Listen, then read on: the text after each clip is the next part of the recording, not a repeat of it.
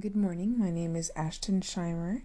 I'm going to be going over the San Francisco Estuary Project, um, what that is, and why it's important. So, um, I decided to start off with kind of explaining what an estuary is. Um, it's the tidal mouth of a large river, and in San Francisco, the bay is made up of four smaller bays that all connect um, to the San Joaquin uh, River Delta. This makes up about um, 40% of California's watershed, so it's really important area. Um, the areas that are protected in this project are close to 60,000 square feet of marsh and wetlands that are made up of rivers um, by dams. And they're really important because they make up um, homes for thousands of migrant birds as well as over 500 species of fish and wildlife. And as many of us know, biodiversity is what keeps um, the balance on the earth that is necessary for all of us to survive. So these estuaries are really important and um, need to be protected. And now I'm going to kind of go into what um, this project, the San Francisco Estuary Project, is and when it was created. Now that I've kind of introduced um, estuaries, we're going to kind of talk about the San Francisco Estuary Project um, specifically. Um, it was established in 1988 by the state of California and the United States um, Environmental Protection Agency um, under the Clean Water Act. It was established because it was um, designated as an estuary of national significance and they decided that it needed to be protected. It is one of the largest estuaries um, on the west coast. Oh, it is the largest estuary on the um, west coast. Um, the protection was is a collaboration between local, state, and federal agencies, and they're working to restore the San Francisco um, Bay Delta estuary. That kind of brings up the question: Why does the estuary need to be restored? And um, that's where we come in. Actually, um, human population has had um, a big effect on estuaries. Um, the upper estuary is in um, bad condition um, and it's getting worse. This is largely due to human activity and the growth of population. Um, it's harmful to the area, um, like it's harmful to many other areas, and it doesn't look like that's going to change. A couple of things that um, are happening due to human interference in the area loss of 10,000 acres of wildlife habitat per year um, in order to co- accommodate uh, the projected population growth is what we're looking at, and that's just per year.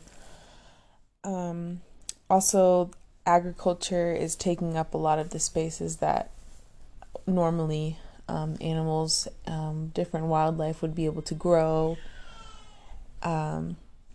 As well as contamination from various uh, factories in the area. They, you know, dump their fluid or um, trash just around the area that um, wildlife needs, um, as well as water um, diversion due to agriculture. Maybe the crops were getting too wet, so they kind of made different paths for water than were originally there, which changes the whole system, the whole ecosystem. Um, and there are also um, reduced wildlife um, in the areas due to human interaction. So they've noticed that humans are coming into the area more, so less and less um, wildlife is coming to that area. They're staying um, in different areas, which causes them to crowd up and become less um, populated. Um, there are clearly a lot of issues in the San Francisco Bay Area, which is why the um, U.S. Um, Environmental Protection Agency is um, stepping in to kind of help protect these um, areas. And some of the project goals that they have for um, aquatic resources um, they plan to stem and reverse uh, the decline in the health and abundance, and they really want to focus on the natural production of these things. They don't want to have to bring in new animals and new plants, but they want to preserve what's there.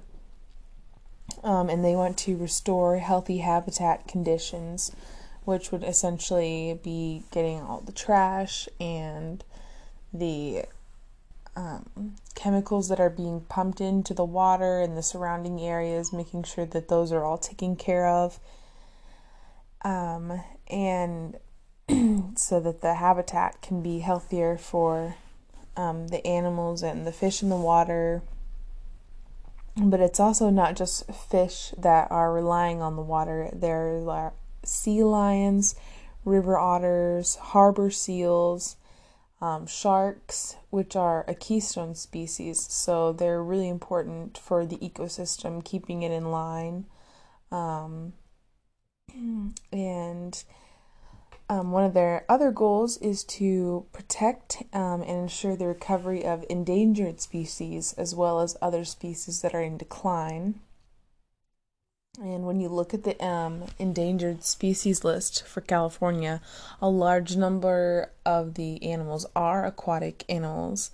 For example, the salt uh, marsh harvest mouse, the marbled murrelet, which is a type of bird that lives in the water, um, a red legged frog, the tidewater goby, which is a type of fish.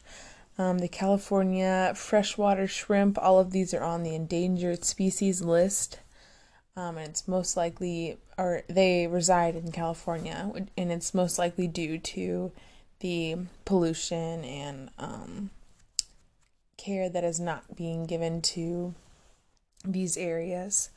Um, they also want to manage the wildlife resources to achieve the purpose that they were given um, with their funds and everything. They just want to make sure that everything is going to the right place so that we can effectively um, clean up these areas. The wildlife program um, has essentially the same goals as the aquatic resources um, management program. Um, I think a lot of times we forget that plants are also um, endangered in these areas. Sometimes they're only growing in specific places like California, and so when you create a bad environment for them, they disappear just like wildlife or just like um, animals do. But a lot of times it just slips our mind that the plants need protected as well.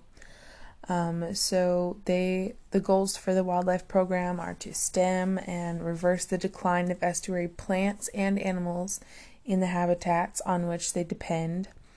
Um, they want to ensure the survival and recovery of listed and candidate threatened and endangered species, as well as special status species. And they want to optimally manage and monitor the wildlife resources of the estuary. So, again, it's essentially the same as the aquatic, but kind of focusing more on land mammals as well as um, plants and their habitats as well. Um, I guess one of the biggest questions would be how well is it working? Um, this this partnership, this project, how well is it actually um, being put into place? So, um, it's hard to kind of track these things because you can't really see how many plants are being saved. But one thing that they make sure to do um, as they're managing this project is to plan, manage, assess, and monitor just in um, a circle to make sure that they're con- consistently changing things, um, being flexible with what the environment is responding to. Um, and um, overall, it seems to be working. A lot of things are getting better, but people often seem not to care as much about the environment or throwing trash out the window or things like that. So it's hard to kind of force that on people when they're consistently around these areas. Um, you can't just completely block them off. Um, but there are some success stories which are always nice to hear. So, um, greener pesticides are being used um, in the California area due to this project. Um, so, near that area, all the um, agriculture is being sprayed with um, pesticides that aren't as harmful to the surrounding areas um, or the animals in the surrounding areas. Um, the toxic roads are being replaced as well, so they're bringing in um, a kind of greener way to um, put in the roads. Um, and there was a report released on ocean acid- acidification in the San Francisco Bay. So often information is really important when people um, understand that something is happening. They are more likely to um, put effort into um, keeping it from happening. Um, so, natural um, and green infrastructure brochures are also being produced due to this project. So they're making sure that they are compostable or recyclable. They're making sure that all these brochures that are often handed out are not going to be a threat to the environment. Um, and there has also been a spotlight um, on this uh, project, this whole this entire project as a whole, and informing is um, I, I think I just said this before, but I think information is really key when it comes to changing things. People need to know what needs to be changed in order for there to um, actually have change in that area. So, informing people and letting them know that there's an issue um, is one of the greatest things that we can do. Um, so that's all I have for this um, podcast. Um, all the information I gathered is from the San Francisco Estuary Partnership page, as well as um, sfestuary.org, and from the National Park Service, um, specifically the Golden Gate